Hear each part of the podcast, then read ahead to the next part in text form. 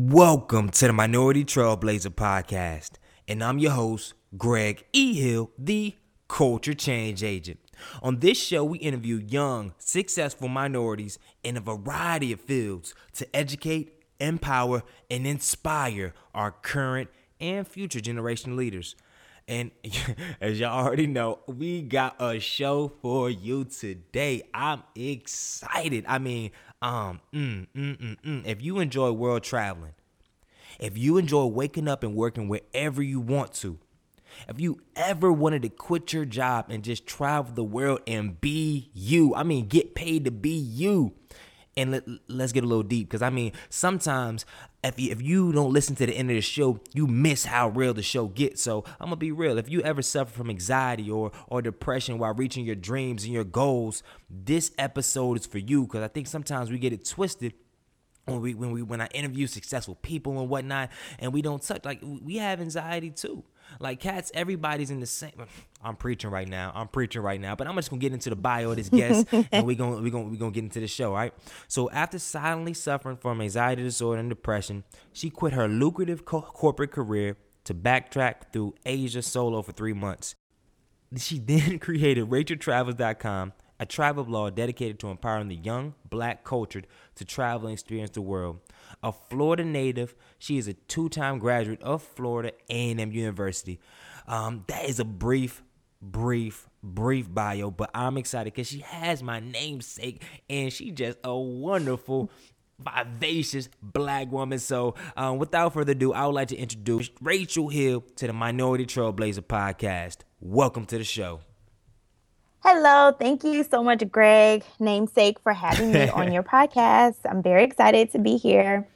Mm, I'm excited to have you, and we just gonna jump right into it. If you are new to the podcast, our show is broken up into three parts. Three parts. The first, we're gonna dig into the past, like before she started traveling the world, backpacking for months on end, and getting paid just to travel. Like I still don't understand how that works, but before all that, we're gonna show how, like, what is her story the second part, we're going to talk present day. Like, what does a day look like? Because we see a lot of online entrepreneurs and people that are traveling the world, but I'm all the time looking on Instagram like, what is their day look like? What do they do all day? Um, so we're gonna we're gonna add, we're gonna peek into that. Then we're gonna talk about the future the future of a website, the future of a brand, and the future and what her dreams are because um, I think that's very pivotal and important. And then the last round, we have a culture change round where we ask a series of five questions, rapid answer to see kind of pick a brain on her books, some of the blogs she reads, and just her general interest. So, um, you know, at the beginning of every show, we started off with a quote and a story from our featured guest. So, Rachel, please share with our Minority Trailblazing Nation a quote that you live by and a story how you apply it to your everyday life. I would say a quote that I live by every day is to never take anything personally. Um, it took me a really, really long time to uh, to really understand that. And it's, I guess it's a quote, but it's also one of the four agreements if you've ever read the book. Um, but I found that not taking things personally and taking yourself out of a lot of situations and realizing that a lot of things that happen are part of the journey or may not be a direct reflection of you helps me to move past a lot of challenges and insecurities and doubts really really quickly mm-hmm. um, and it happens in in my daily life where i'm constantly putting out fires you know as an entrepreneur i'm sure you're very familiar with this mm-hmm. things happen that you're not expecting or you're aware of and you're you know constantly putting out fires and meeting with people and networking and, and different things like that so just don't take things personally. It's all part of the journey. You know, take it as a lesson and, and move forward. Mm. And you already know my dad's. What was the last fire you put out? The last fire that I put out was probably this morning. I just secured a social media intern and a, another virtual assistant. I found that within since the beginning of the year, I've been scaling my business, two of my businesses up, and I've just been so overwhelmed trying to do everything on my own. So, you know, everything from small grammatical errors in newsletters and, you know, trying to manage social media and not, you know, having it automated that I want and just having trying to control too many aspects of my business. um, I finally, you know, put that out this morning by hiring somebody who does it way better than I can. So mm. yes. that that is that is that is encouraging. I'm in the same kind of boat. Um, but yeah, now this is your chance. It's the first part of the show. I'm giving you a soapbox. And on this soapbox, you're gonna stand on this soapbox and you're gonna share your story before before corporate America, before leaving your job and getting into the fun stuff, traveling the world and having a, a two companies that have interns. Share with us kind of who you are, who is Rachel Hill, kind of where you come from, your background, and this is this is your light. The spotlight's on you. What's up? Gosh, Greg, you make it sound like so much pressure. no, it's all good. So, hello everyone. My name is Rachel Hill. I am originally from Orlando, Florida.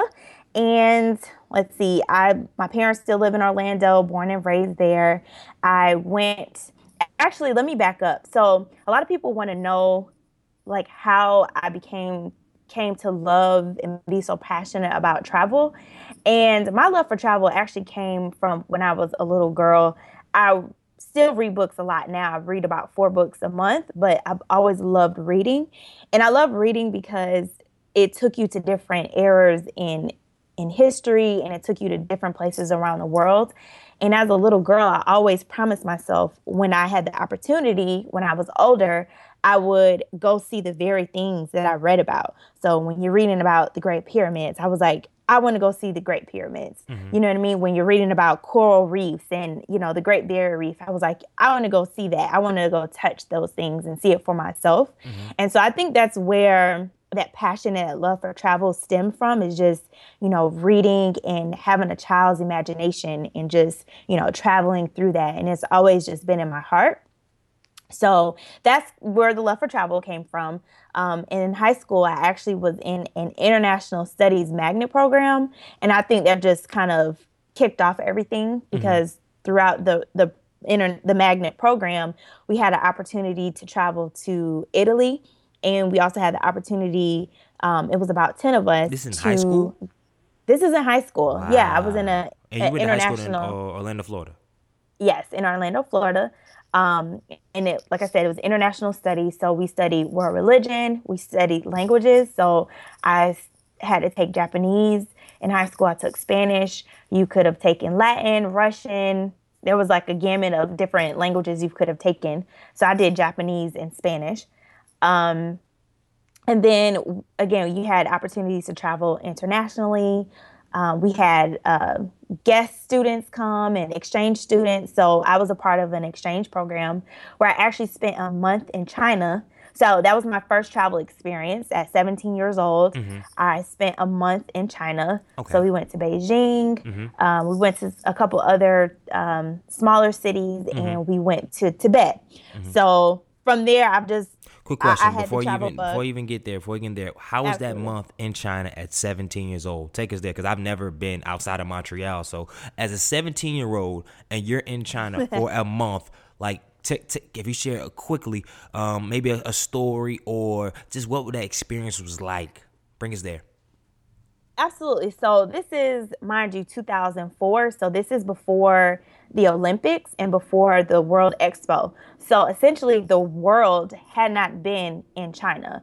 And if you know the history of China, it's a communist country. So there isn't a lot of, at the time, a lot of international Western travel. Mm-hmm. So a lot of places we had gone, it was myself and another young lady who was also African American, but we were the first black person that many people had seen, especially in the smaller towns, right? Mm-hmm. So it was just very interesting going in and, and people wanting not only to take pictures with you, but want to rub your skin. Wow. And at the time, I had braids in my hair. So, you know, here I am, 17, young, black, braids, and I'm in these small towns and I was living with a family. Mm-hmm. So it was a very authentic experience. Um, but that was, I think, the first time I realized that there needs to be more of a black presence in the world.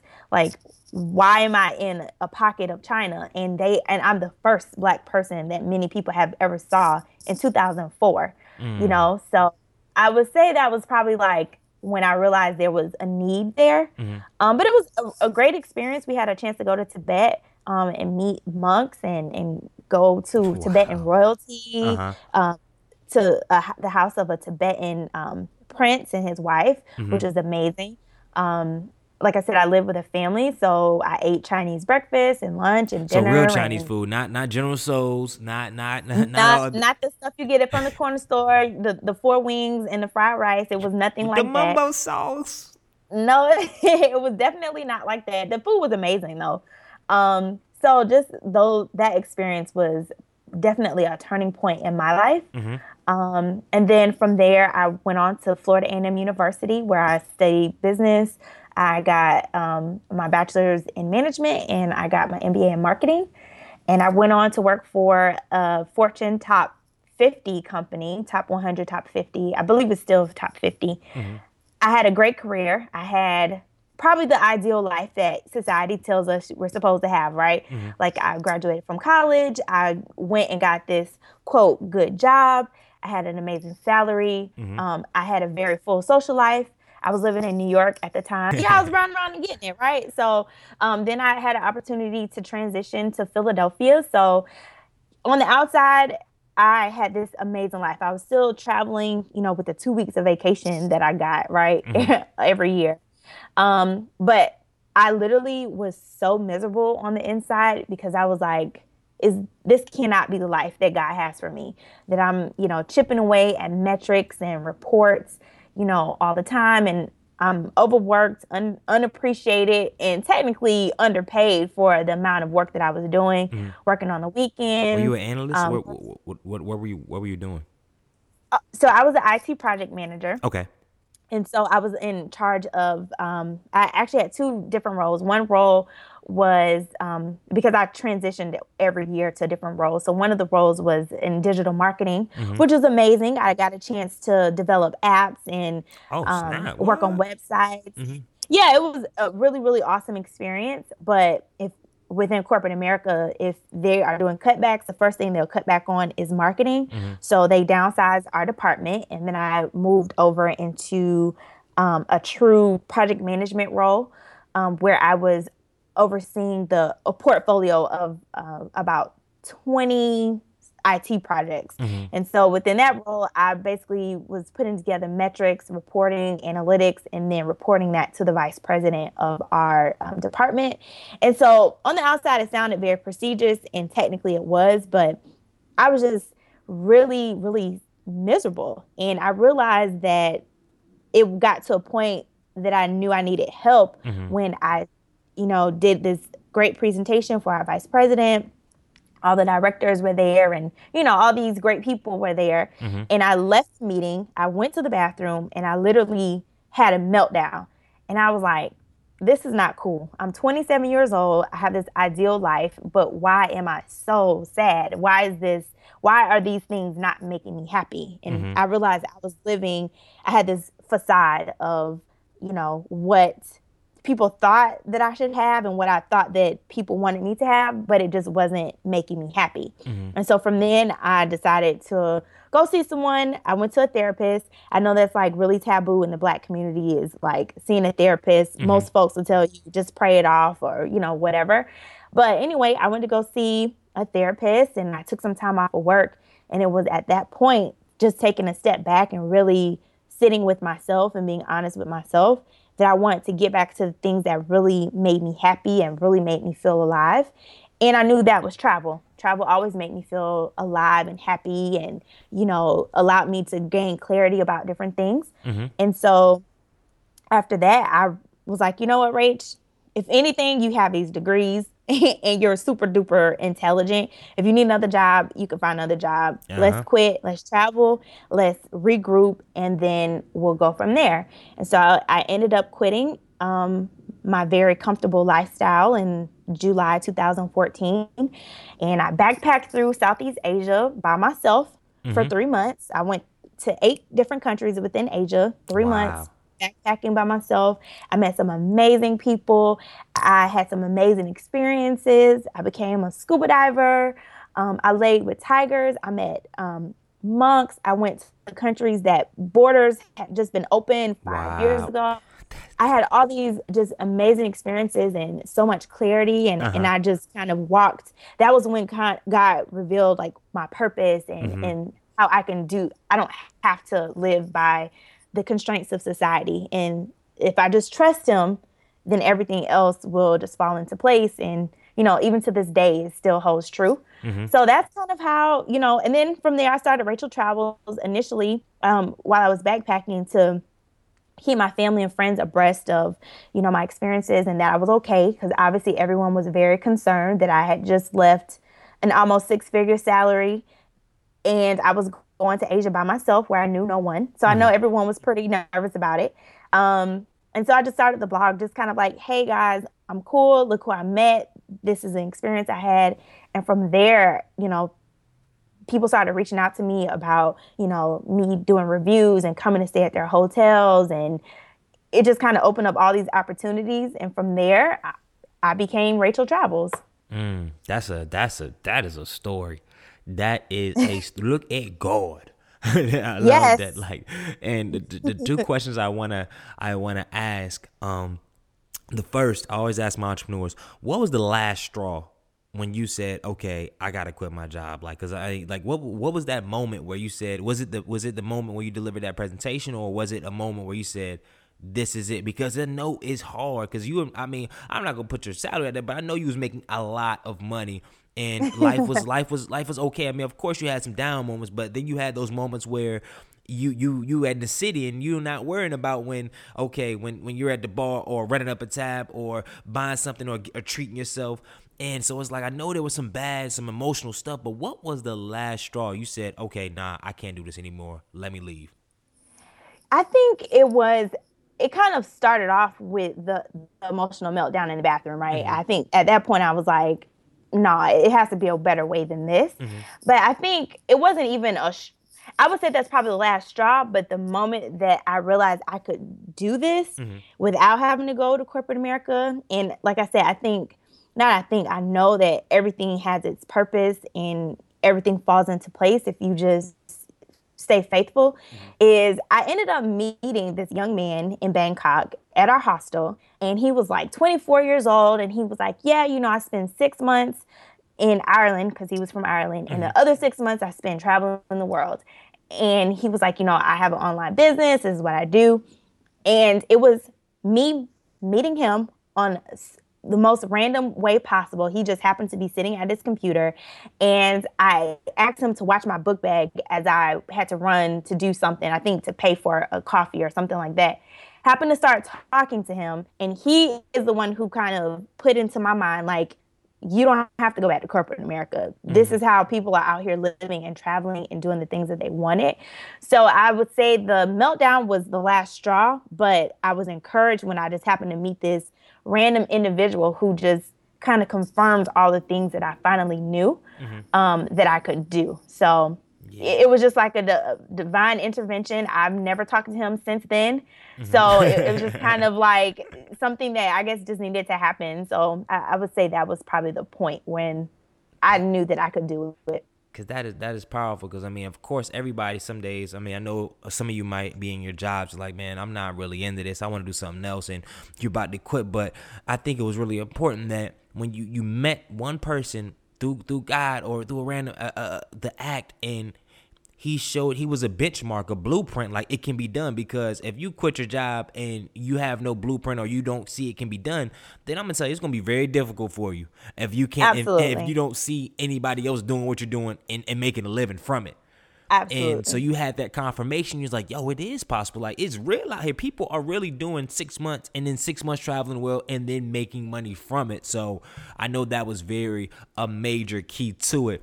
And let's let's dig, let's jump jump right in. What has you what was your first year like in business? I know like and when you're said, okay, now what I in order to eat I must kill. Like there's no going to a supermarket and and getting right. stuff pre-made is like how I'm gonna eat. I have to go out here and get it. So walk us through as an audience your first year as an online, not online, just an entrepreneur in general.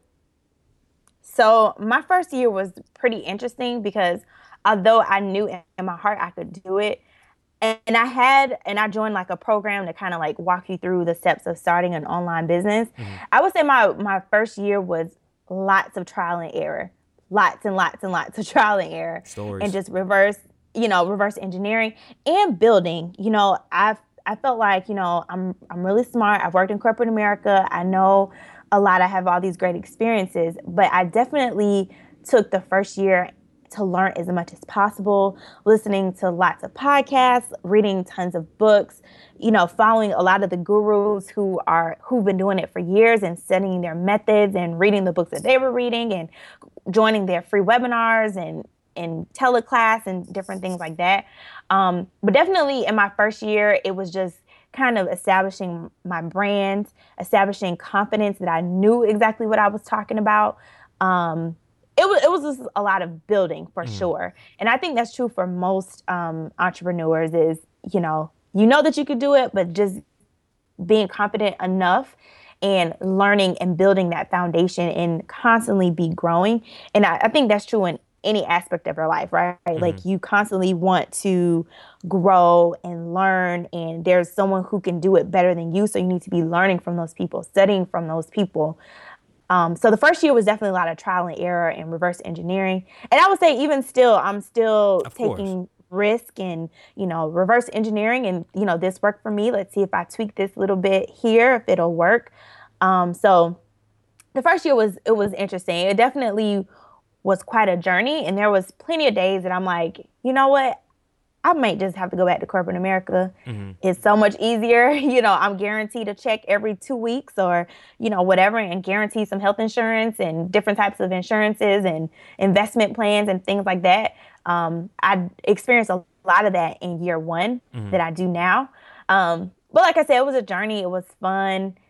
It was frustrating. It was challenging, but you know, that's how year one typically goes for most people, I would think. That's the name of the game. It's crazy. They said about like entrepreneurs think about, or just in general, before you quit your job, think about health insurance. Like, because I, I didn't, when I first quit my job, I didn't think about health insurance. And I'm like, yo, if I'm on this trampoline or I'm hooping, I turn my ACL, that's a $100,000 I'm at the bank. Like, it's, it's right. real out here. Like people go in, yeah, foreclosure, uh, bankruptcy, like health insurance is real. You take it for granted when you're in corporate, but when you out of corporate, you realize how much it really cost. It ain't 140 a month that you getting it. I be mad. Like seriously, I get my check, I'm pissed. I see hundred dollars for health insurance. I'm like, bro, I ain't even sick.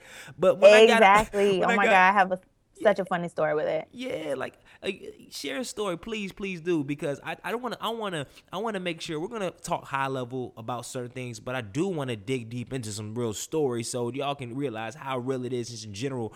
Because everybody I bring on the show, I don't want to just like I don't want to just talk. Okay, boom, boom, boom. Like, like share us a story with that.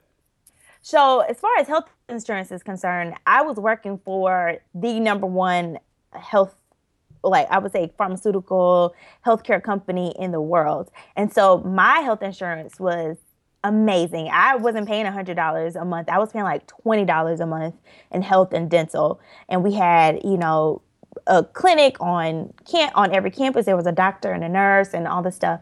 And granted, I was never sick, but just the thought that if, for example, I ended up um, getting sick at work and I just went down to the clinic. They wrote me a prescription, they checked my vitals and different things like that and sent me home.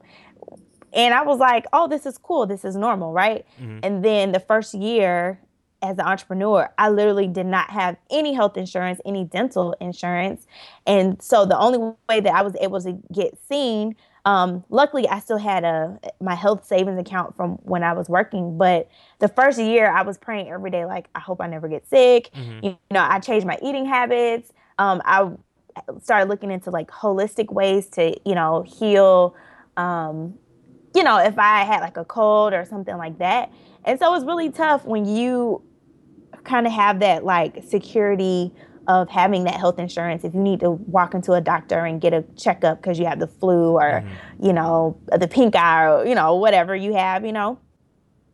Versus year one i didn't have any of that stuff. And i just refused to pay $250 a month for obamacare because i was just not sick. I was there was no way i was going to pay more um, for health insurance than my business expenses. And that was just like yeah. my thought process. Mm-hmm. um, like i'm never sick so I'm not going to spend this when I could be investing 250 in into my business. Uh-huh. Now I'm in a place where I do have health insurance and dental insurance and Amen. I'm so very grateful for it. But you know, those are the kind of struggles that you or the challenges that you have to, you know, decide on as an entrepreneur. Do I want to use this money to invest in myself and to my business uh-huh. or into something like health insurance, whether I need it or not. And then I was like, okay, when I file taxes, what's going to happen to me? Am I going to have a penalty because I didn't have health insurance? And grateful I, I don't have to pay a penalty for it. But, you know, these are the things yeah. that you have to make these type of decisions about so, as an entrepreneur. So, mm-hmm. yeah. you know. I got you. I got things. you on that. And um, an- another question. What if you can share if you can share with us um, your your best travel experience thus far? And I was going to wait to the present round, but I just wanted to kind of hear your perspective. Right, we're, we're in this we're in this space right now. What is like what has been your your your best travel experience, and what has been your worst travel experience? Because I'm interested. I always love to hear these stories. So I would say start with the my, start with the worst first. You want to start with the worst first? Yeah. Okay. So as far as the I to be completely honest, I don't have any like absolutely terrible stories where I was like almost robbed or kidnapped or anything like that. Mm-hmm. I would say one, one thing that was probably the most interesting, maybe not worst, is when you go to China, and this happened, and I've been to China twice. I went in high school, like I mentioned um, at the beginning of the podcast, and then I had an opportunity to go again while I was in graduate school. And it was funny to see the difference because, like I mentioned, at, in high school, this is before the world had been to China, before the Olympics, mm-hmm. which is literally every country in the world comes to China, and the World Expo. And then going in 2009, I believe we went. And so this is after the Olympics, after the World Expo, right? Um, so then now being black in China wasn't necessarily as big of a deal or as cool to see, I would say. Mm-hmm. But the thing with China is that, you know, I, I, would say in most Western cultures, staring is considered rude, mm-hmm. or, you know, taking pictures without asking is considered rude. And, and, the Chinese people, culturally, they just don't see it that way. Mm-hmm. So, you know, they try to take, you know, photos of you they think it's discreet, but it's not discreet, or um, you know, want to come up and, and, touch you, or will stare at you and point and talk talk about you.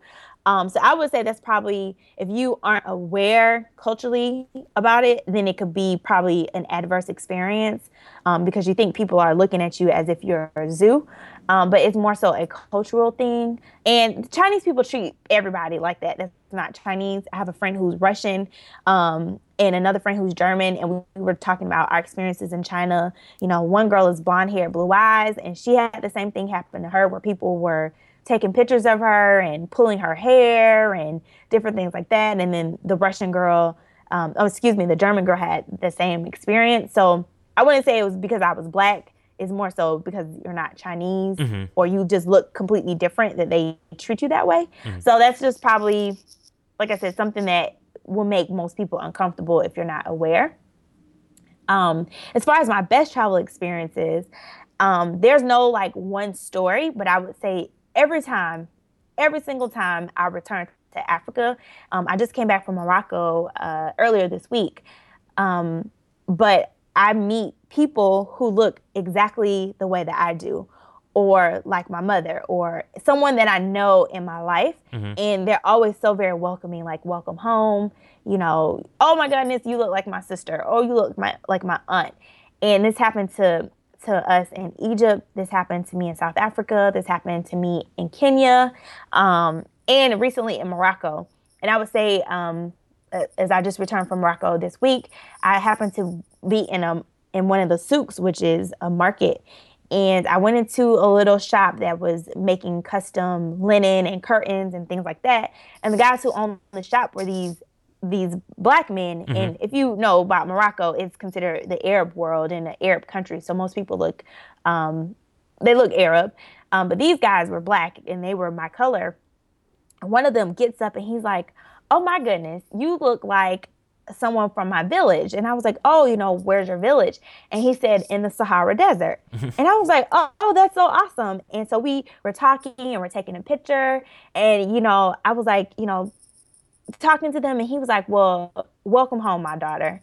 And I was like, oh, okay, thank you. So that to me is like one of the best feelings ever to go across the world mm-hmm. on the other side of the world and be welcomed home and like I said, it's happened to me in Morocco and every country I've ever been to. They always, you know, want to welcome you home and, you know, say like, oh, you look like somebody I know. And so it's just an amazing experience to see how we're worlds apart physically, mm-hmm. but genetically we're the same and we look the same. And you can see if you guys go on my Instagram account, racheltravels.com, you'll see a photo of um, myself and the two guys um, in the in the shop. So it's pretty cool. We do really do look alike, so that was funny to me. that's that's that's that's crazy. That's crazy, and it's crazy. Like you get so much love all the way across the world, but you in Atlanta right now. You go to a wrong street in Atlanta, and they they they won't even look at you. Like I be I be running I'm running on the treadmill. I'm I'm waving at cats and cats are giving me look like you do you exist? that right. like, it's who dis- you waving at? it's discouraging. I mean, every morning I get up and I'm running, I'm waving, I'm saying good morning. I'm looking people in the eyes, good morning. I mean, some people are like, yeah, yeah, and then some people are looking straight through my soul. Mm-hmm. That throws me all off. It throws me all off. So we're about to end this round, but before I end, I want to always ask my guests, knowing what you know right now, what would you tell yourself five years ago? Knowing what I know right now, I would tell myself five years ago is to learn as much as possible. Um, don't burn any bridges. And again, not to take anything personally. Um, like I said, this is a, a, lesson that I've learned within the last year and a half or so, but to not take it personally. It's all a part of the journey and to embrace it. And I think a reason why I was suffering from anxiety disorder and depression is because I was taking everything in and being taking everything so personally and, and like you know i'm working so hard. Look how much um look how hard i'm working. Look what i put together for you and you still don't appreciate it. And so that played a huge part in my psyche and what i thought i could deliver or couldn't deliver. Mm-hmm. um so i would definitely say to trust yourself trust your intuition and not take things personally. It's a journey. Just embrace it. Take the lessons and not the the people that come with the lessons. Mm, I love that. Take the lessons, but not the people that come with the lesson. So we didn't get a chance to talk about it um, on the first part of the show, and as we kind of transition, I definitely don't want to make sure we miss this because I think it's critical to your story. Can you share with us how you got through and, and some of the things you learned dealing with anxiety and depression? Because that's some things that we really don't discuss a lot, and um, the, the, the, the people in the, the colored community, minority community, but as well as just in general. And, and it's, we always take it from a, a slanted lens when we think about depression so and, and anxiety. So could you please just kind of share your story a little bit in that in that perspective? Oh, absolutely. So, um, like I said, I had what most would consider the ideal life or the the life that is supposed to be like the life you you aspire to have you know, after college. And it wasn't until, you know, I like I would say the first year after graduating, um, everything was good. You know, I'm just out of school. I have this great salary. You know, I have this beautiful apartment, and you know, I'm in the city and going to brunches, and it, it was good until you know I, I started working, and I'm like, you know, this is not really what I like to do, but you know, it happens. People tell you sometimes you have to do the things you don't like to do in order to do the things you want to do. And I'm like, okay, I guess that makes sense, right? you know? Mm-hmm. And it wasn't until like kind of going through the motions, right? I was going through the motions and I felt like I was on autopilot and I wasn't producing anything of value. Um, and I knew that I've always wanted to do something that was helping other people. And I think a lot of times we always say we want to help other people, but I just knew my purpose was tied to helping people get to a certain place. Mm-hmm. And I just felt that in my life, I wasn't walking in purpose. And I think if you're truly tied to your purpose and if it's something you want to pursue, you'll get those tugs and those pulls in your spirit and in your intuition like there there's more than I could be doing in this life, right? Mm-hmm. And so um, there was a point where I had went through a bad breakup, and then my job was just you know overwhelming, and I had to, and I happened to be in a department where, um, long story short, the the department or the entity of the company that I was working for was in trouble with the FDA, and so we had to do a lot of different um, mm-hmm. things to like get us up to standard mm-hmm. and you know audits and things like that. So I was managing, I was doing the work of three different individuals. Mm-hmm. And on top of like a bad breakup and, you know, bills and, you know, all these different things were just like piling up. And there was moments where I, I think the anxiety started where I would be typing and my heart would just start beating out of my chest to the point where I could hear my heartbeat in my ears.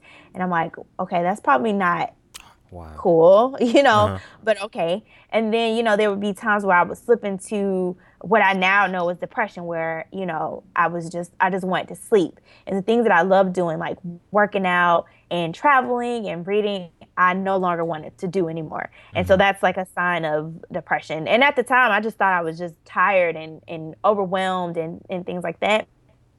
And then, like I said, um, or even like waking up and you know can't sleep or having like you know disrupted sleeping and waking up and my heart is beating fast. And i'm like i just woke up. Like what am i thinking about that's making my heart just beat out my chest?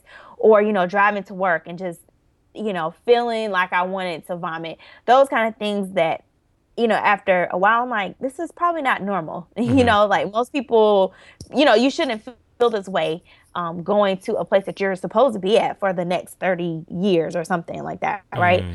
Um, and it wasn't, and like I said, it wasn't until I had that major meltdown. And on top of that, and I think this is really what a lot of us deal with is that because I had this facade of being very happy and, you know, having this lucrative job and, you know, having this great position and, you know, having all the things checked off and I was trying to hold it together for everyone else. You know, mm-hmm. your family is proud of you, your friends are proud of you, you look really cool on social media. And it, I just wasn't feeling any of it, you know? And so I think it was after that, like I said, that meltdown, like my turning point, that I was like, mm, this is this is not cool. And I was going to church and I was journaling and doing all that stuff. And mm-hmm. I felt like it, you know, it was helping. Prayer helps, I, definitely and obviously. Um, but I just knew it, it was going to take a little bit more than prayer and people praying for me mm-hmm. for me to get past that. And so that's when I, um, you know, started going to therapy and, uh, and I refused to take medication. Mm-hmm and so, in order for me to opt out of taking medication, I either had to take medication, which I wasn't really with, or go see a therapist. Mm-hmm. And so, I opted to see someone who was completely unbiased, who wasn't my family, who wasn't a friend, because you know, your family and friends want to um, protect you and tell you all the things that you want to hear and, you know, kind of coddle you. And I needed to talk to someone who didn't have any invested interest in me, you mm. know, um, it, it, an emotional um, invested interest. And so that definitely helped me. And then I was able to take some time off of work and really figure things out from there. And so I think taking that opportunity to to go to a therapist and taking time off of work and taking time away from the toxic environment that I was in that was perpetuating all these negative thoughts and these feelings of anxiety definitely helped me um, have some clarity around what my next move was going to be. Mm that's that's powerful. Thank you for sharing that. And um, no problem. What I got out of is three. Th- I mean, a couple things. The first thing being um, the self the self assessment piece. Like that's critical, and I think sometimes we we get so caught up in in life that we just we're moving and shaking, we're moving and shaking, we're moving and shaking. We never step back and self assess. Or we're in the opposite end of the spectrum where we're just not doing a lot. But when we're not mm-hmm. doing a mm-hmm. lot, we're not using that time to self assess. We just chilling. So right. that self assessment piece. And the second thing is you got unbiased feedback. Right. That's critical. That's critical, especially when because you know your family members they can only take you but so far because they, they got your heart but you have people that do not care they but they have they, and they're they're trained to do it because i think that's why god allowed people allow college to train psychologists Like that's why Right. they're here. Like they did not they didn't just exist out of no reason. That's why they're here. This is their job. So of course you seek the word, but the word allows you to have that that confidence to know, yeah, yo, I can't. I need to get help outside help. Right. Like because I mean those people, a lot of those people go to church too. They believe in God too. They're not just here. Nah, that's that's that's a part of the whole plan. So you had that confidence that God told you, yo, you need some help, and you. And then the third, you took action on it. Like you took Right. action on it. You said, okay, this is a problem. You and I need to get it addressed. And I getting feedback. So let me take. And then now look where you are now as far as that mental clarity. So um, that's a great, great thing. So let's transition to Wait, can I say something before Sure, um, we sure, sure. transition? I was I uh, initially I would say within the first year of my business, me talking about my anxiety disorder and depression was something that I kept to myself. Right, um, even my parents didn't even know um, that I was going to therapy for a while because I didn't want them to worry and be like, why are you going to a therapist? You know, your friends or anything like that. But I definitely think that me being very open and honest about this part of my journey has catapulted me um, even further because it just shows that I'm just like everybody else. You know, a mm-hmm. lot of people suffer from anxiety disorder or depression, or, and, you know, there's different levels to depression, right? There's like mild, and then you get all the way to severe, right? Mm-hmm. And I think all of us kind of deal with anxiety or depression on some level or another. Mm-hmm. Um, but I think for me and for anybody else, you have to be really authentic with your story and what you went through to get to where you are now. And like I said, initially, I was still kind of like holding on to that facade. Like, yeah, I quit my job and look, I'm traveling the world now, which is cool. But then when I got really real with myself and with other people, like, yeah, I had to quit because if not, I was like spiraling, spiraling down emotionally. And it was because I dealt with this, you know? So I think it's really important um, if no one takes anything else from uh, me with this podcast is just to be authentic to yourself and your story and the challenges that you face to get to where you want to go and to where you are now. Man, I love that. That that is a that's a major key right there. I'm glad you brought that to attention because uh I guess I, I don't like to do it on a podcast, but I'll step on the soapbox real quick with that because I think that has been my God given gift is transparency. Um, and that's what allowed me to with the blog with my blog, with my speaking and everything else to just fast track a lot of the things I do because I got that next gear that a lot of other people in my niche as far as speakers and bloggers don't have because they're afraid to look bad. Like you see, we mm-hmm. know it all the time, especially in our minority community. I'm sorry if a, a few of you listening right now that you only you look at their Instagram and it's only popping, it's only popping shots, it's only in the club, Right. it's only looking good with your girlfriends, it's only you getting awards and accomplishments. And people like it, but a lot of people really they don't they really a lot of that's why have, people have a lot of haters because you, you, you don't have that common touch. And i see it so many times with speakers and and people that have their own businesses.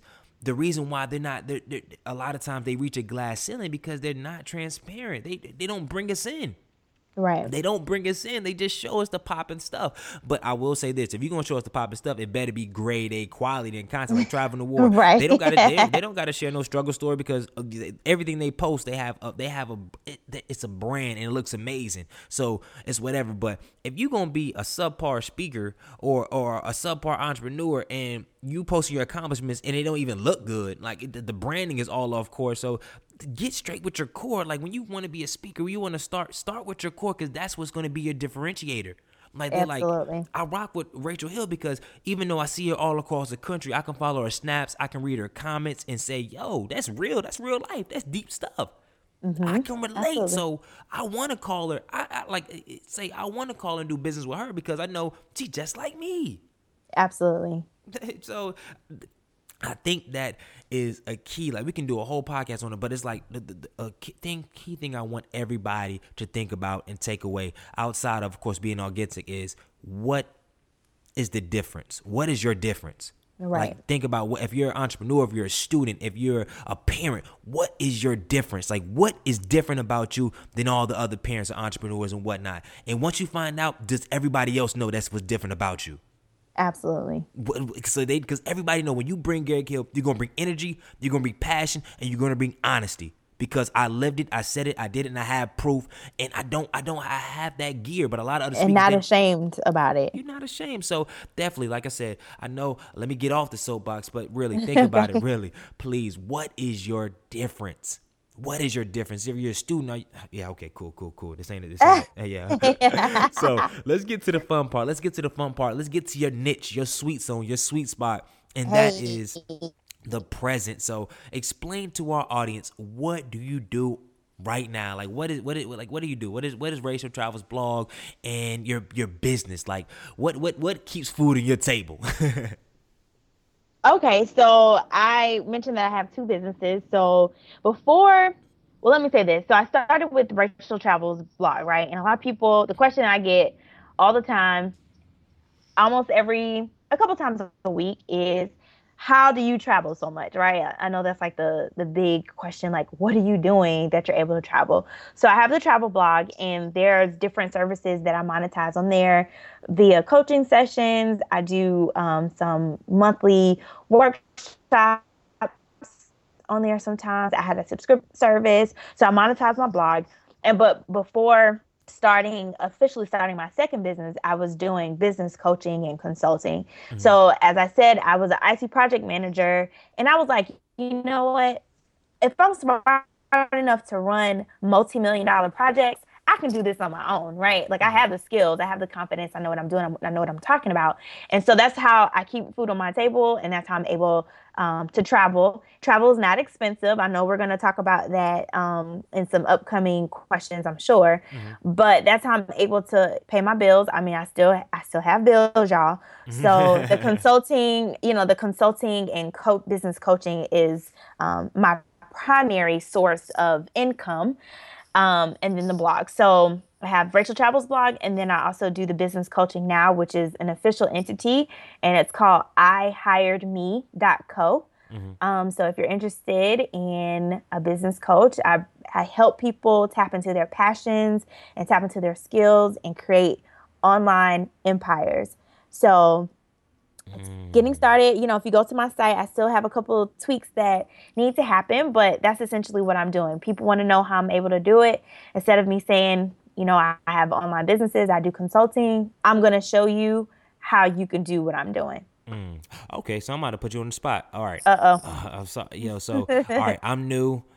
I'm I'm working a nine to five. I don't know what my passion is, but I come to you and I want to make money. I want to find my passion and make money. What are the first two things I do?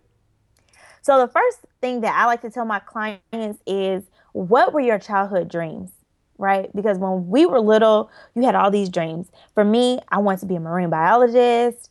I wanted to be a dancer. I liked technology and computers and all this stuff. So I like to do an exercise where you write down your childhood dreams. Mm-hmm. And so you can tap back into to those things. And then also write down everything that you are really, really, really good at and that you can talk about for hours and hours and hours for free. The stuff that you talk about for free and that you know about more than anybody else. Mm-hmm. Like for you, I'm pretty sure you could talk hours and hours on leadership and public speaking and all this amazing stuff. I don't know much about public speaking. I have a speaking engagement coming up, and I'm just kind of like, okay, I'm not sure how this is gonna work. Like I'm gonna, you know, put together my my talking points. Um, but I also can talk about traveling and how to travel authentically, but really inexpensively for hours with anybody. Mm-hmm. So we kind of talk talk about those things and tap into that, and then talk about ways that we can monetize that very information. Mm-hmm. And so essentially with online businesses you're selling information right mm-hmm. or they call it information products or information services whether that's through coaching and consulting whether it's through e-courses ebooks workshops different things like that so we kind of start there mm-hmm. and then you know roll into you know once the we figure out what your yeah the rest of the stuff and to to that point um, let's take a step back with the blog so how did you first start monetizing your blog? Because I wanted to get, I wanted to ask you that in the, the first time, but because I know, all right, we got, all right, you, you quit your job, you're an entrepreneur now. Everybody, okay, but how? What was the first step you say? Okay, um, to start charging and then how did you calibrate what should i charge? Because that is the that's the number one question that i know everybody asks me and that i try to find out myself. And honestly there's not a lot of blueprints out there. There's not a blueprint. It's, but share what's your story as far as when you said okay now i want to start charging and then two when you really started to monetize and, and, and know your worth? Okay so as far as rachel travels blog i was in the same boat. I was like i don't know how much i'm supposed to charge for various services um, one of the first ways I started monetizing my blog is through um, sponsored um, posts. So essentially, hotels or businesses, restaurants, whatever, will come to me and say, hey, can you feature us in something and we'll pay you? And so initially, I didn't know how much I was supposed to charge for a sponsor post. Do I charge 20 bucks? Do I charge a couple hundred? Do I charge thousands? And you know, like like you mentioned, the it ranges, right? Depending on how many, like how much traffic your blog gets, different things like that. So that was one of the first ways that I was able to monetize my blog. And then eventually I got into, I created a subscription service called Rachel Alerts, which technically, basically, I have an assistant who does this, but finding all the best travel deals that are out there and texting the people on the, uh, texting my subscribers um, the best deals, right? Mm-hmm. And this could be every day, this could be a couple times a week. But I found that people wanted to know, like, okay, how are you able to travel so inexpensively? And it's because I'm able to find these amazing travel deals or these glitches. Mm-hmm. And a lot of times people end up missing them because they pop up at awkward times during the day when you're probably at work, you're in a meeting. And I realize people don't necessarily check their emails all the time. I know mm-hmm. I don't. I check my emails twice, maybe three times a day. Mm-hmm. But you take you check your text message text messages most of the time of the day. So yeah. I have it to where we'll text you the deals versus emailing it. Mm. So that was another way that I was able to significantly um, monetize my blog.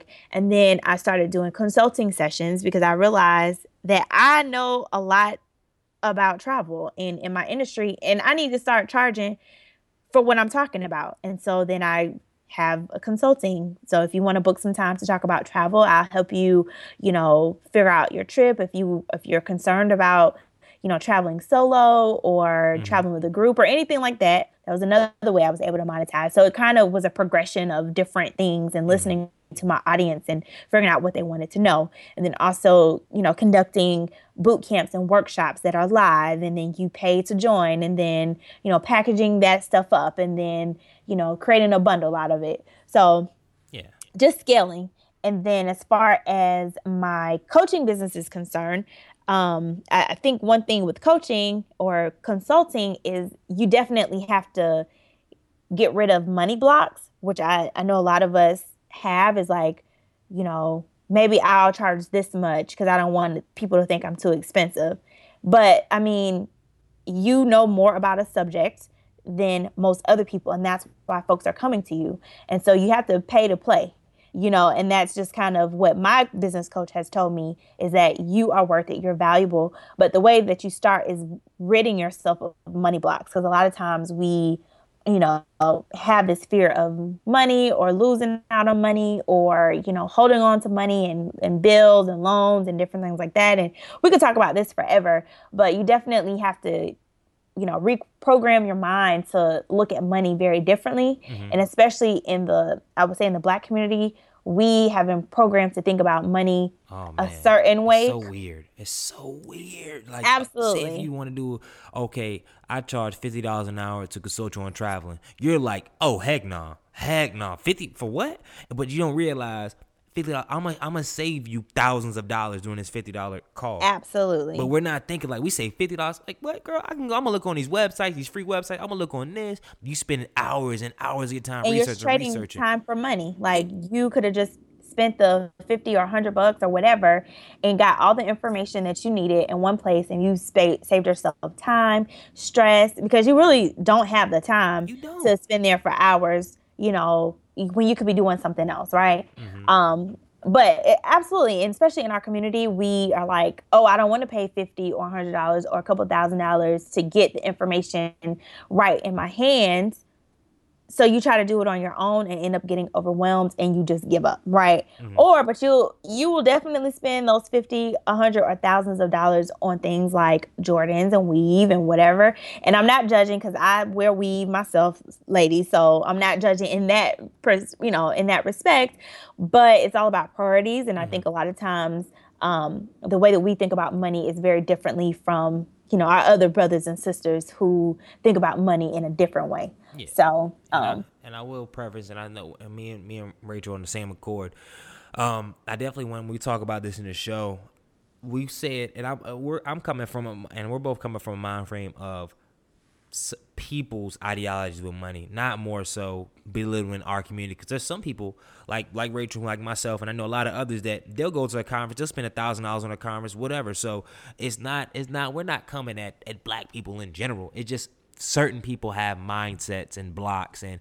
and I definitely like your your, your thoughts on that charging block like oh, I don't want to charge too much or whatever because guess what there's 7 billion people on this earth really Seven so, billion. Seven billion plus. So if one person like, oh, I can't afford you, no, whatever, like keep your price there because if you're putting out good content and adding true value, somebody's gonna be like, oh, hundred dollars, oh, that's nothing. Okay, I got you. Right. Just wait for Absolutely. that one person. Don't don't try to get because you know, and we can talk on a day and we're gonna switch it. But if you get these people that's gonna do ten dollars or fifteen, they're gonna bring ten or fifteen dollars worth of effort. Absolutely, and worth of information. So you you like I said, you pay to play. Um, you either can pay and get quality, or you can just keep paying for $10 things and get $10 information or products or services, whatever you want to call it. And then I, and I'm, I'm sending shots out here to these students. I'm sorry because I go speak at a lot of universities, schools, and whatnot, and all, a lot of people reach out to me. Greg, you got five to seven thousand um view um people coming to your blog, or you getting these but whatever. How do I do? I want to do what you do. I want to do what you do. And I'm and I'm and I'm thinking I'm, I'm looking out for them. So I'm like, okay, man, here's my card. Hit me up, bro. I got you, bro. I got I answer mm-hmm. all your mm-hmm. questions and whatnot man, they'll reach out to me. They'll miss the meeting. They'll say, "Oh, something came up or whatnot," and I'm Absolutely. like, I'm preparing. Like this is me. I I am busy. I'm I'm preparing at length tutorials. I'm going in. Like okay, I'm looking at their brand, giving them ideas and suggestions, and they missed it. They dropped the ball.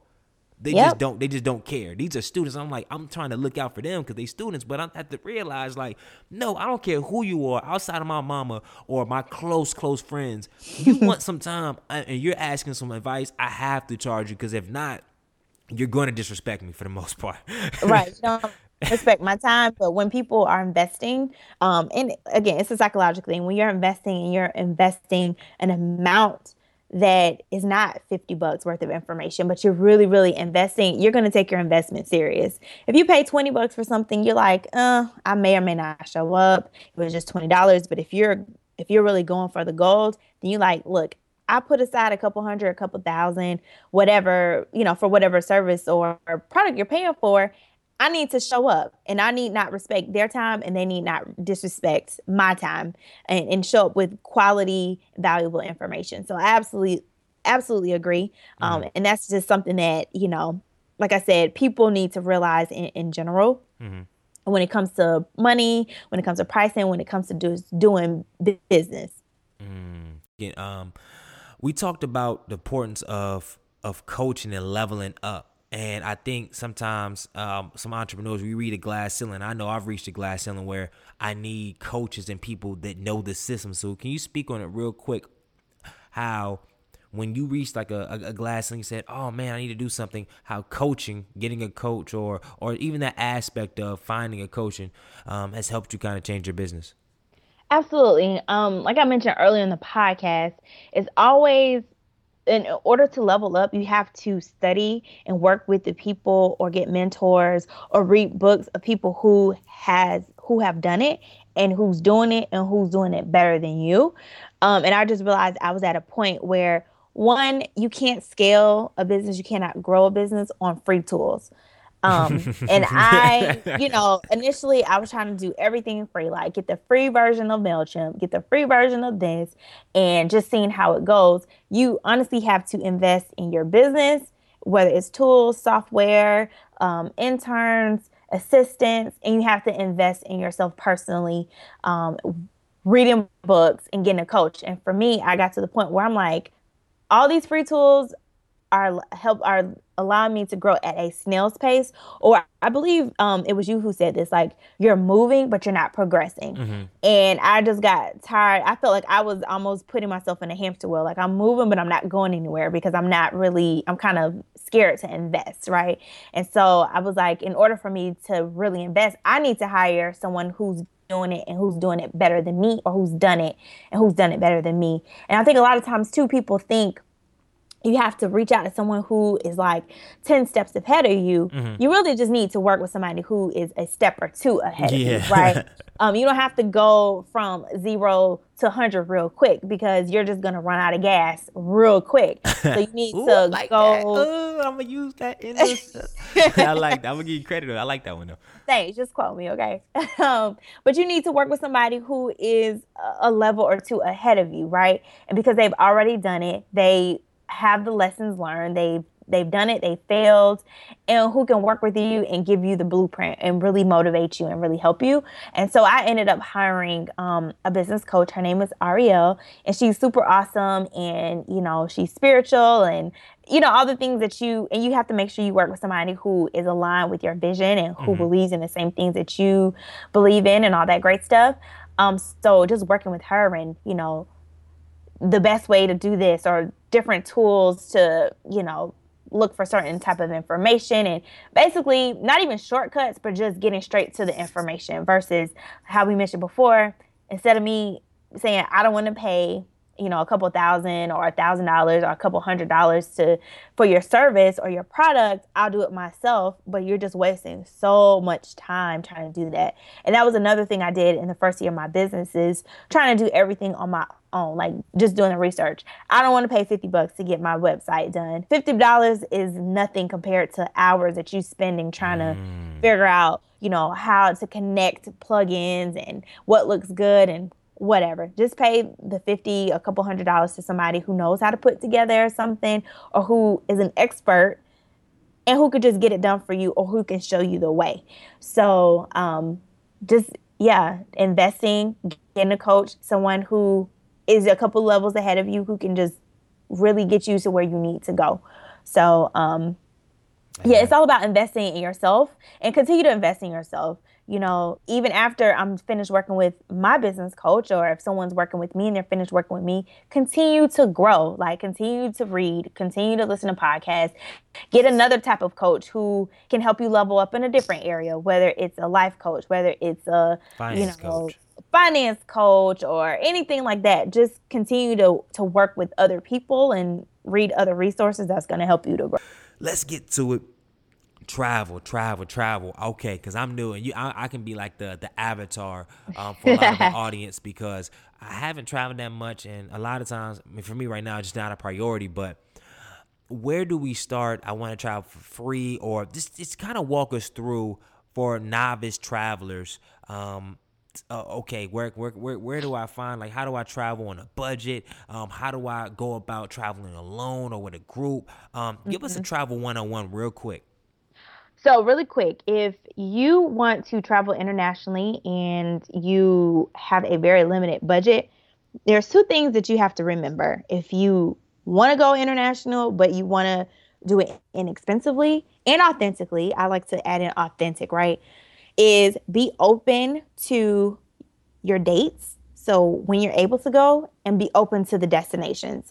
I know a lot of times we have these lists of these dream places that we want to go to. For example, one of my dreams was to travel to Australia. I had the opportunity to spend the new year in Australia. However, Australia is not the cheapest place to travel, especially from the States. A flight is easily upward of $1,200 and up, right? And that's in economy. We're not even talking business class because I looked at business class and it was like 15 either business or first class was $15,000, okay? Mm-hmm. So you have to be open um, to your dates and to your destinations. And I say that because, for example, in November of last year, I was able to go to Bogota, Colombia, which was not necessarily the one of the top 10 destinations on my list of places I want to see, right? But I was able to fly there round trip for $176 and the four days that I spent there, I only spent $130. And that included my hotel, What? included salsa dancing, included eating, tours, our cabs, everything, right? So, and I actually have a post. If you go to racheltravels.com, I believe the name of it is How I Did Bogota for $126. dollars Um, so check it out if you're interested.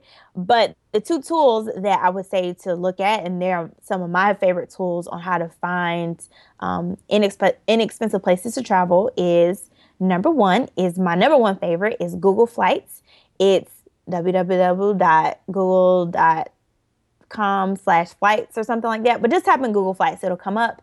And I like Google Flights because you're able to put in your current location. So, for example, if I put in Atlanta, and then um, if you just click, there's like a a, um, a map that comes up. You can click that map, and it'll show you all the places in the whole world where you can go if you plug in some dates, um, where you can go for cheap. So it'll have like uh, Rio on there, how much it costs to go to Rio right now, or how much it go- costs to go to Mexico City or to Paris or whatever. So I like looking at that. If you have um, sometime you just want to play around with the tool, you can see where you can go for cheaply, uh, for inexpensively. And also skyscanner.com is has a similar type of technology where you can type in your current location and you can put in there in the next like it'll say from and then to and you put under two you could put everywhere. And so it'll literally give you everywhere you want to go um, in the world. And then when it comes to um, the dates, you can choose cheapest month, which is great because if you want to go inexpensive, you just choose the most inexpensive month, or you can choose a month where you're able to go. So if you're a teacher, obviously summers may be best for you. So if you want to put in July 2016 and you put in everywhere and you click it, then it'll show you all the cheapest places from Atlanta to everywhere in the world during July 2016. And then from there, you can pick places that you want to go. And then you also can do it both in Google Flights and in Skyscanner. But if you want to do Caribbean or Eastern Europe or Asia, Thailand, you can narrow it down and you mm-hmm. can see the cheapest months or the you know cheapest destinations. So that's why I say stay open and be flexible with your dates and destinations if you want to go somewhere. Now, if you have your your mind set on going to say um, to Thailand, then you can set up alerts in both of those um, systems to kind of get alerted when there's a cheap deal. So I would definitely say start there, play around with those tools. Um, and that way you can book a cheap flight last minute. Like I said, I saw the flight to go to Colombia for 176. I'm like, I'm definitely going next weekend. Why not? You know, and I went over a weekend. I left on a Friday morning and I returned on, I believe, like a Tuesday morning or something like that, or a Monday night. So you could just take off one day from work, you know, or a day from work and, and still have a whole weekend in another country.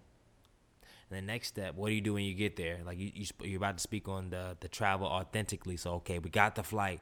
And Mm-hmm. we're novice. Now I'm here. What do I do?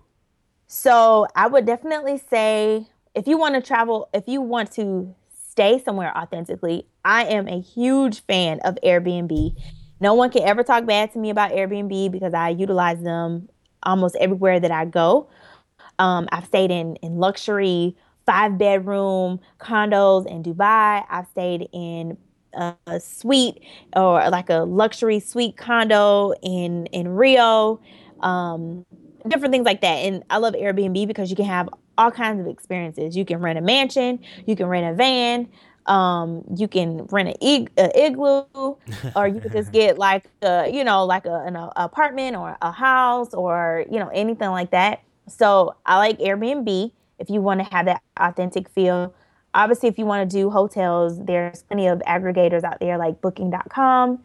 But I would say if you want the most authentic experience and the more inexpensive experience, opt for Airbnb because you can choose the type of accommodations, your style, you can read reviews. And if you want luxury, you can have luxury. If you want um, budget savings, you can have that. And you kind of cut out the middleman as far as hotels are concerned with, you know, all the different fees that they charge and the percentages and stuff. With Airbnb, you're working from host to guest.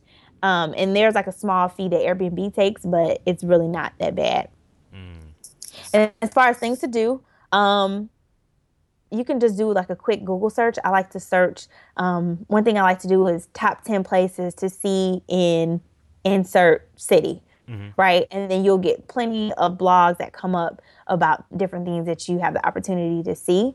And another thing I like to do is look up free walking tours. So you can also search free walking tours in Toronto, in New York, in Philadelphia. And a lot of big cities have free walking tours where you can um, do a tour of the city and you just have to tip the guide at the end. But I really like doing that because you'll see a lot of pockets of the city that you normally wouldn't see on your own. And typically the guide will give you some really great information on, you know, where to go clubbing or if you like dancing at night or places to eat that are really good but really inexpensive or what the local drink is or you know what some authentic local experiences so i always like um doing those as well. I know this is pretty high level for a lot of you. Like, okay, cool. If you want more in-depth things, and on her blog, she has a lot of a lot of gems. Like I was just reading this earlier this morning, the ultimate guide to avoiding the most common travel scams, and I was like, people.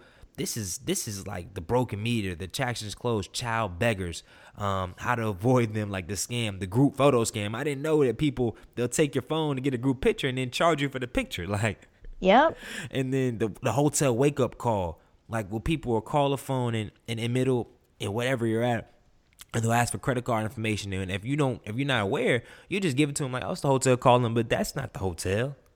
Right. So the hotel will never ask you for your information over the phone. You mm-hmm. typically have that. You give that information up front, either online when you booked it, or when you leave is when you typically pay. You know, for the time that you stayed there. So if anybody else is asking for any kind of credit card information, then don't give it to them. Mm. Ever, ever, ever, ever, ever. Even little things like you know, this is this is gems from her blog, and she keeps it. I love her blog. She keeps it a thousand. Restaurant staff, like when you give somebody your car in the third world country, and they just take it, you never know what they're doing back in the car. Yep. like you, but if you're not new to this, you're thinking it's America. You're like, oh, here's my visa. Boom. They're like, oh, thank you. And you're like, it's been ten minutes. Like, what's going on? And you see all these random charges come, like carry cash, and this is all stuff. Like this is next level for you. Next level people out there that are interested in traveling and doing research. When I bring a guest on the show, not only okay, this is a dope podcast. Go on the website, go on the blog because, and we have, I'm gonna have all the links in the show notes for all these things because there's some amazing free content out here to get you on top of the game. So that's all we probably gonna give y'all on the travel tip right now. And we're gonna go to our last round, which is the future round. And what's next for you for the remainder of 2016? So 2016 is already starting to be amazing and just leveling up. And I, I remember you said this, um, I believe it was on your Snapchat, which I love watching every morning because I know we're both up super duper early. Mm-hmm. But you were saying to level up 1% every day. And so I've just seen the fruits of that just in 2016 alone, I've had the opportunity to go to three countries already. Um, I am on your podcast, which is absolutely amazing. I'm so honored to be here. I have a speaking engagement this week. I have a couple, actually, a couple speaking engagements um, already lined up through the summertime and being you know, invited to a couple large publications. So 2016 is looking really, really good. I have some sponsor trips already um, in place. And if you guys aren't familiar with sponsor trips, is technically a tourism board from a different country or city will reach out to you and say, hey, can you come visit us and we'll show you the city and we'll pay you for doing it. So God is good in that respect. So yeah, 2016 is looking really, really good um, for my travel blog and also for coaching, um, getting that off the off the ground and offering it publicly versus just, you know, by word of mouth now. Yeah. yeah. you know, through the grapevine and word of mouth, um, offering my services um, to the masses now. So I'm really excited for the new year. I can't believe it's almost March. I feel like the new year was yesterday. So mm. everything's looking really good. I'm really grateful and you know, show gratitude every day and thankfulness and just try to be valuable as much as possible mm-hmm. um, to the people that, you know, I'm, I'm looking to uh, inspire. Got you, got you. Who do you look up to and uh, who are your mentors currently? So, one of my mentors is her name is Sabrina. I'm not gonna say her last name because she'll probably kill me. But it's funny the way I met Sabrina because she actually reached out to me on my Facebook page.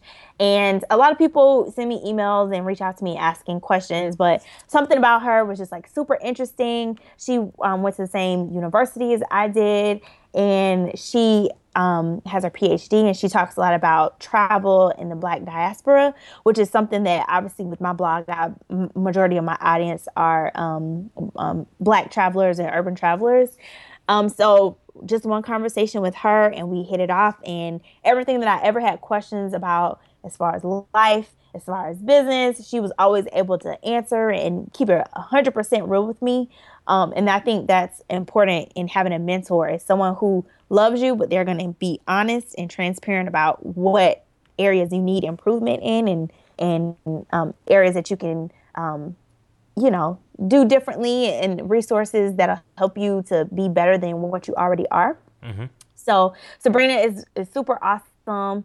And then as far as who I look up to, to be honest, I don't look up to like not saying that I don't look up to them, but it's not any celebrity or high profile individuals. There's um, a family called the Johnson family. I actually interviewed them on my blog, but they are a young black couple and they have two children, and they make it a priority for family travel. And I absolutely love this family because they are spiritually rooted family and they make sure that they are exposing their children to the world. So they travel to Costa Rica, they've been to Brazil, to India, to Australia, everywhere that they can go. And they talked about on the interview how they're able to travel with their family of for and how it's not expensive and how you know there's ways that you can cut back by getting a place where there's a kitchen and you can cook meals versus eating out and finding travel deals and making sure you know just all these different things. So i really look up to this family because like i said they're a spiritually rooted family and they make um, traveling and exposing their children and exposing their family to the world. And there's also another couple called um, Cool Young History, and both of these um, families are um, on on social media. But Cool Young History is a young black married couple. I'm um, good friends with the wife Amira, um, but they got married and went on an indefinite honeymoon. And so I really wow. look up to them because they have been traveling. It's been I want to say over two years at this point. A two year honeymoon. It, and they're gonna keep going until they just decide not to. But they, they work? you know, well, so here's the thing. This is why I love this couple because they do work and they they talk about ways that they are able to travel and continue to travel. The husband is an artist, so he's able to do a lot of artwork and sell it online and sell it to people and do things um, within the cities that they move around to. And they move around every couple months. So I believe right now they're in Malaysia. They were in Morocco. They spent time in England and Panama and South America um, and then the wife is a writer and they have e-courses and they do consulting and they do they manage um, bed and breakfasts when they need to. So I really, really admire them because they went against the grain. Amira had an amazing job as well.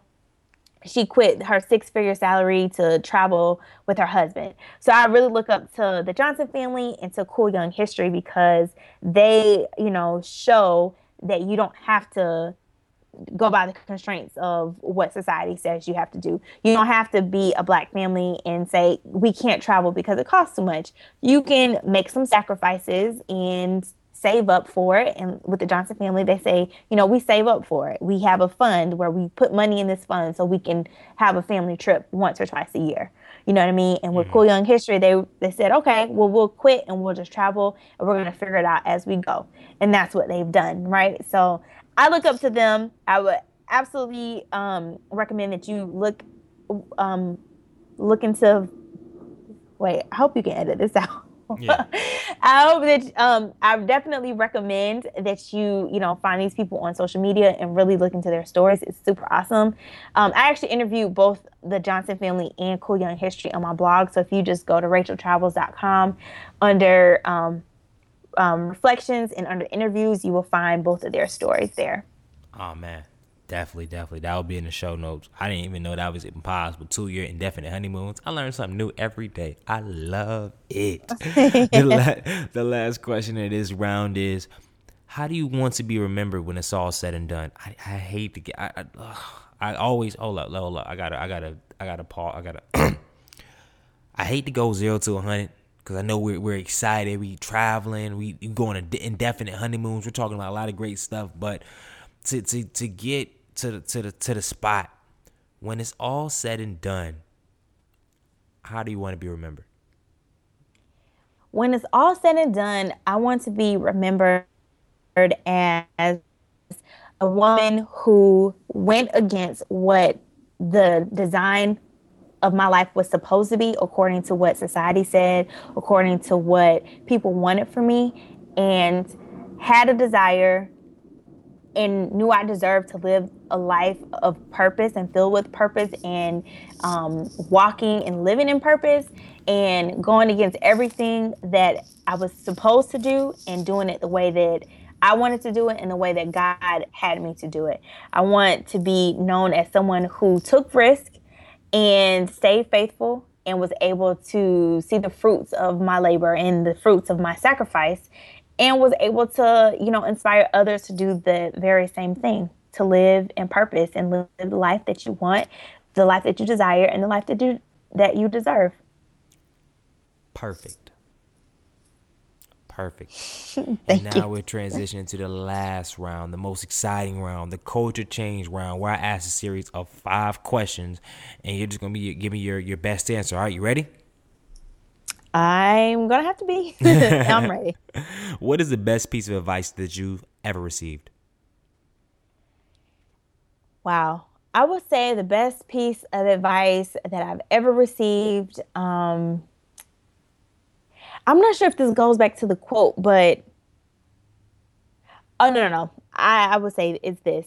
Whenever you feel like you're having a breakdown, you're on your way to a breakthrough. Mm-hmm. And I have to remind myself of that. Um, some days when I'm like completely discouraged and overwhelmed, I just know that on the other side of it is going to come my breakthrough. And when I started thinking that way and just saying, you know what, this is a part of the process, that's when that's that keeps me motivated and that keeps me kind of holding on is it's not a breakdown it's your only way to a breakthrough that's the best piece of advice that um, i've ever received mm. Great answer. What is one of your personal habits that you can attribute to your success? Um, one of my personal habits that I contributed to my success is learning about productivity and time and stop trading um, my my time for work and start trading time for money. Um, and, and I wake up very early in the morning, and so I use that time early in the morning to dedicate to, you know, reading the word and to journaling and to sitting still and writing intentions and things like that, which I think helps me form my day and keeps me level headed and gives me visions and goals to complete for the day. So I would say waking up early and getting to work, starting with the spiritual work and then getting into the the business work. Um, I said those are probably like the personal personal habits and then learning how to be productive with my time um, and stop just stop moving and start progressing so stop you know just doing little bitty things when you can allow other people to do it amen what is your favorite book and why so I read a lot. So I read about four books a month. Mm-hmm. And so it was really hard for me to like when I read the question, I was like, wow, my favorite book. I don't really have a favorite, but I can tell you two books that I read at the very beginning of every year. Mm-hmm. And one of them is called The Game of Life and How to Play It. I'm going, and the lady who wrote it, her name is Florence Scovel, Shovel, or something like that. But her first name is Florence, so look that up. I'm going to warn you guys that it was written in the 1920s. So the the words are very archaic and old, and it's kind of hard to decipher some of it. But I really like the book because it, it gives you like the, the rules and the game of like the rules of life. And I believe you said is like where life is about playing chess, like moving the right pieces on the board mm-hmm. and knowing the rules and how to play the game. And it's not like a, a bad thing, but just how to keep your mind in, in the game. And she uses a lot of um, examples from the Bible and how Jesus said certain things and, you know, how that relates to the game of life. And then I also like reading The Alchemist or listening to The Alchemist. Um, I just do like the audio book of it, but I really, really like listening to The Alchemist um, at the beginning of every year because it just puts things into perspective for me. Mm. Love it. Love it, love it. And those books will be in the show notes. Okay. What inspires you and keeps you motivated the most? What inspires me and keeps me motivated the most is, I would say, the desire not to go back to corporate America. Um, but in all serious, all seriousness, um, just having the freedom to live the life that I've always wanted to live keeps me inspired. Um, when I travel, I always come back with so much clarity and so much creativity. And I just love being in that space where I'm constantly inspired and constantly um, have this creativity and able to give the information that comes to me to everyone else. Um, so that keeps me inspired and keeps me motivated. Another thing that keeps me inspired is when people are emailing me and telling me, like, you know, how they went through something similar. And, you know, I've inspired them to, you know, do something that is a little bit more enjoyable for them. Or have they never, you know, wanted to travel before or was too scared to travel or, you know, whatever it relates to traveling and how, you know, I've inspired them to travel. So that also makes me feel like, okay, I'm working in purpose. This is what I'm supposed to be doing. So that definitely helps me stay motivated, even in the toughest times where I'm the most challenged and the most overwhelmed. It reminds me that, you know, there are people who are rooting for me. So that definitely keeps me um, motivated as well. Great answer again. You're killing it. You're killing it. Last question this round. if you were the president of the United States, what is the first thing you would do? The first thing I would do is eradicate student loans and make healthcare free um, for everyone. Um, especially traveling, you see a lot of countries, healthcare is free, education is free, and I'm not gonna say necessarily free. You you pay for it um, in your taxes, but at least you know your taxes go to like premium healthcare and getting an education and all that stuff. So I would probably say, you know, getting rid of those crazy student loans because I feel like that's what's holding a lot of people back. Like I know people who are in their 40s still paying for student loans, you know, and and that's just like crazy to me. Over 20 years worth of paying for an an education, you know, that you should be able to be educated, especially in a country such as this. So getting rid of those student loans, making education free, and making healthcare free, I think would be pivotal. Love love, love that. And now the last question. As round is done, the last question of the episode, which is a very serious question, and I I, I call myself the culture change agent because we're, we're all, and, and, honestly, you're a culture change agent, and everybody that's been on the show is a culture change agent. And if you're listening to this podcast, you're probably a culture change agent because you know this is a long podcast. All my podcasts are very long, and people I love, I yeah yeah yeah yeah. So this question. if you could change one thing about society, most specifically our African American culture, what would it be and why? If I could change one thing um, about African American culture specifically, I would say to be open to more experiences versus material things. And I said that because we all have heard the statistics that the African American community spends a lot, a lot, a lot, a lot, a lot of money on material things, which I, like the next person, likes nice things or whatever. But I think if we were more invested in experiences, we would see things a lot differently. Um, and I say that from the perspective of financially, that you'll see that there's people a lot happier in this world with a tenth of a percent of the things that we have. Um, I, I think that would be very helpful. And then also, as far as you know, the racial tensions that we experience here in America, if just being open to traveling, you'll see that you're welcome with open arms in most countries in the world.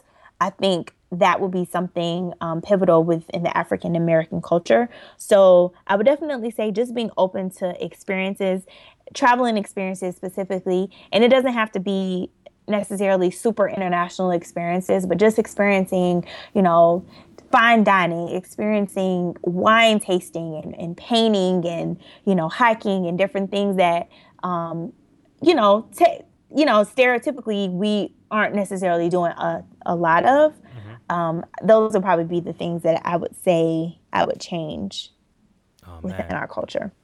Love that. That's a great answer. And honestly, this has been a phenomenal phenomenal interview. It really has.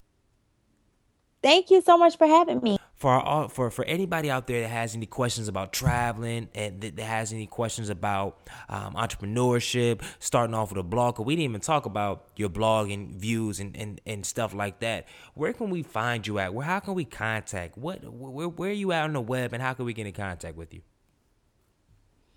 So, if you want to contact me, you can always visit my travel blog. It's racheltravels.com. Rachel spelled R A C H E L, travels with an S.com. You can shoot me an email at rachel, rachel at racheltravels.com. And if you want to visit me um, and talk a little bit more about hiring yourself, you can come to I hiredme.co. That's .co. And you can email me at ready at ihiredme.co. Mm. Well, audience, you have it. So please, please, please, definitely shoot her, shoot her a message. If you like the podcast, let her know. Add her on Instagram, add her on, on, on, on Twitter. And definitely, definitely, definitely, definitely. And if you reach out via email, tell her Greg Hill sent ya. So that's a wrap for this episode. I'd like to thank each and everybody for tuning in to another episode of the Minority Trailblazer podcast. And I want all of you to have an amazing night, morning, evening, wherever you're listening to it. Be amazing and do one thing, one thing, one thing. And you already know what that one thing is. What is that one thing, G Hill? That is change the culture. Good night.